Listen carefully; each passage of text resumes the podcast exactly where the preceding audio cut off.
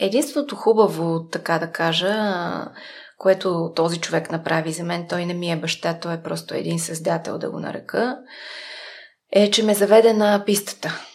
Той има пръст в това, защото е бивш футболист, не успя да се занимава професионално, защото се контузи, доста тежка контузия, когато аз съм се родила.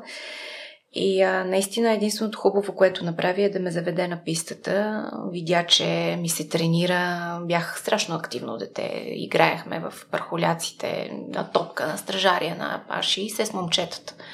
На ластик рядко съм играла, честно да ти споделя.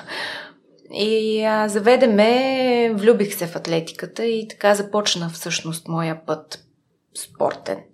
Ако не беше той, нямаше, може би, да се случи, поне не и така професионално, както тръгнах тогава.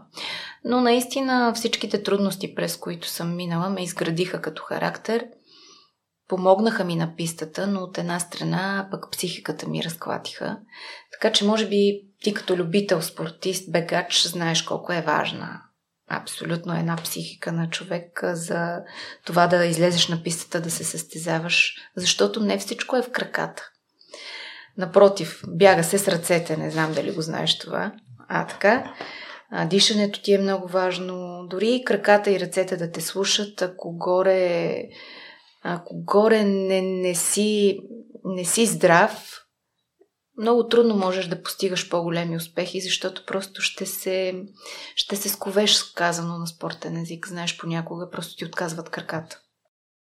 Това, което ми каза сега, не противоречи ли с а, нещата преди малко? Не са ли засилили психиката ти, психическата устойчивост, трудностите? Абсолютно, но от друга страна ти казвам, че ако не беше контузията с остеопорозата, аз може би нямаше така, връщайки се сега назад, може би нямаше да успея да се реализирам толкова на пистата, защото имаше едни пробуки, които като дете твоята психика там не, не е изградена добре, не е здрава, ти виждаш неща, които не би трябвало да виждаш ти ставаш свидетел на разкази, на случки, които неминуемо просто те, те борят, разбираш ли?